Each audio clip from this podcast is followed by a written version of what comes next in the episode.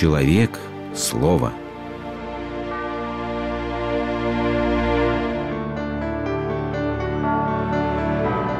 Религиозная энциклопедия Чревоугодие Мой дорогой Гнусик, тот пренебрежительный тон, с которым ты говорил об обжорстве как способе ловли душ, обнаруживает лишь твое невежество.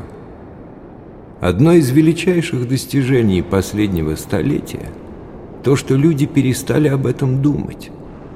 Во всей Европе ты вряд ли найдешь хоть одно место, где произносили бы проповеди на эту тему, или человека, чья совесть бы этим мучилась. Подлинное значение спокойной, скромной работы, которую годами проводил лизоблюд, можно оценить по тому, в какой степени желудок сейчас господствует над всей жизнью.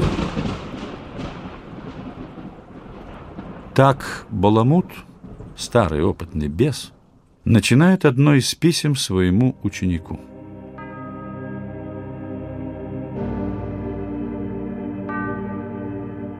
Чревоугодие – самая неприметная страсть, но только не по своим последствиям.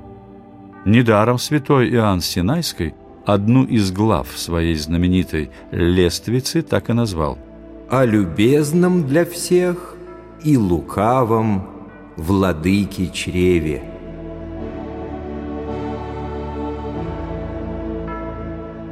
Этот недуг души бывает различным. Иногда он проявляется как безвременность в приеме пищи, когда человек весь превращается в челюсть, непрестанно что-то жует, ест или пьет, тем самым демонстрируя полную зависимость своей жизни от деятельности желудочно-кишечного тракта. Следующий вид чревоугодия – многоедение или обжорство. Человек ест и пьет не для того, чтобы насытиться – но делает чрево своим Богом, которому и служит до полного изнеможения. Вот почему эта страсть в древности называлась чрево неистовством. Даже будучи насыщено, чрево вопиет «Мало!», мало.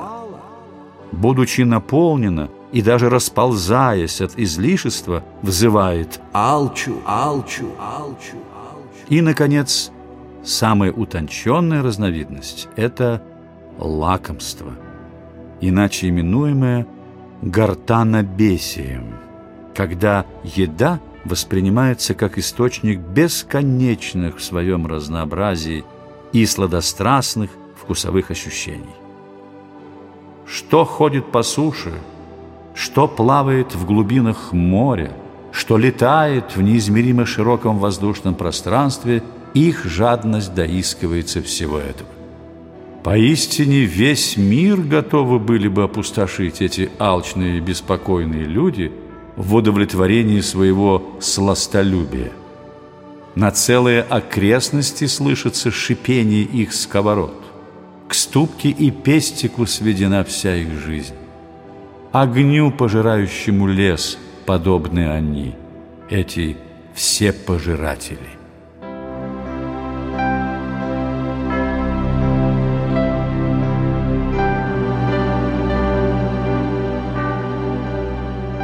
Обычно чревоугодие называется первым среди прочих страстей или даже их главой. Ведь именно от него зарождаются такие страсти, как блудное разжение, гнев – и сребролюбие. Но где же пролегает граница между страстью служения чреву и естественной потребностью питания? Вот как размышляет над этим своей исповеди блаженный Августин. «Ты, Боже, научил меня принимать пищу как лекарство. Но пока я перехожу от тягостного голода к благодушной сытости, тут мне как раз и поставлен силок чревоугодия. Поддержание здоровья – вот причина, почему мы едим и пьем. Но к ней присоединяется удовольствие, спутник опасный, который часто пытается зайти вперед, чтобы ради него делалось то, что я делаю, здоровья ради. У обоих, однако, мера не одна. Того, что для здоровья достаточно, наслаждению мало. Часто трудно определить, что здесь.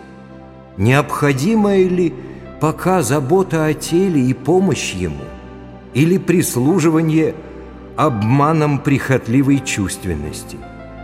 Этой неопределенностью веселится несчастная душа, рассчитывая на нее как на извинение и защиту.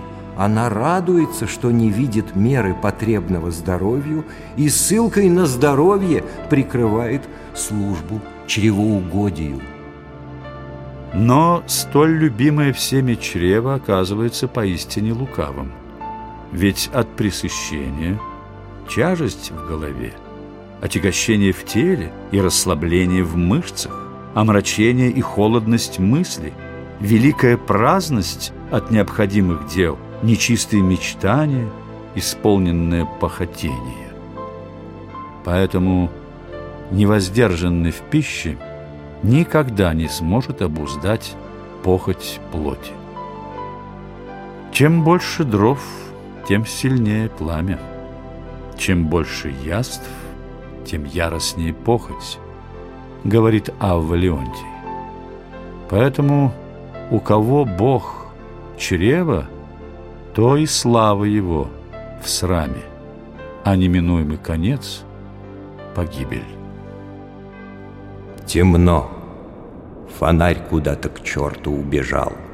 Вино качает толстый мой фрегат, как в шквал.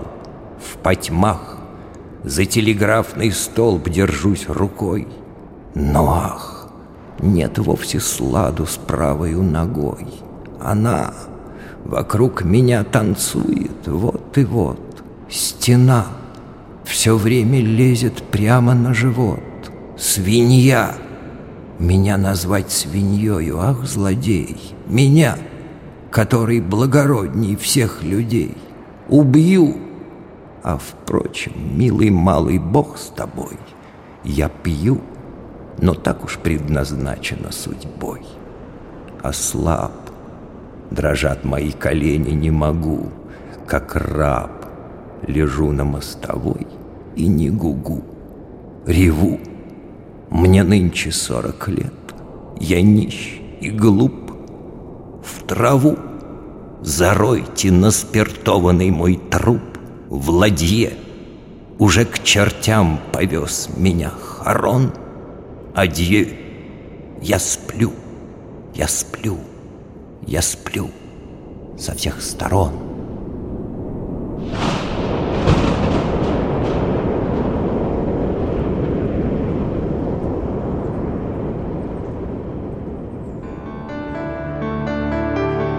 Вы слушали программу «Религиозная энциклопедия» из цикла «Мир, человек, слово».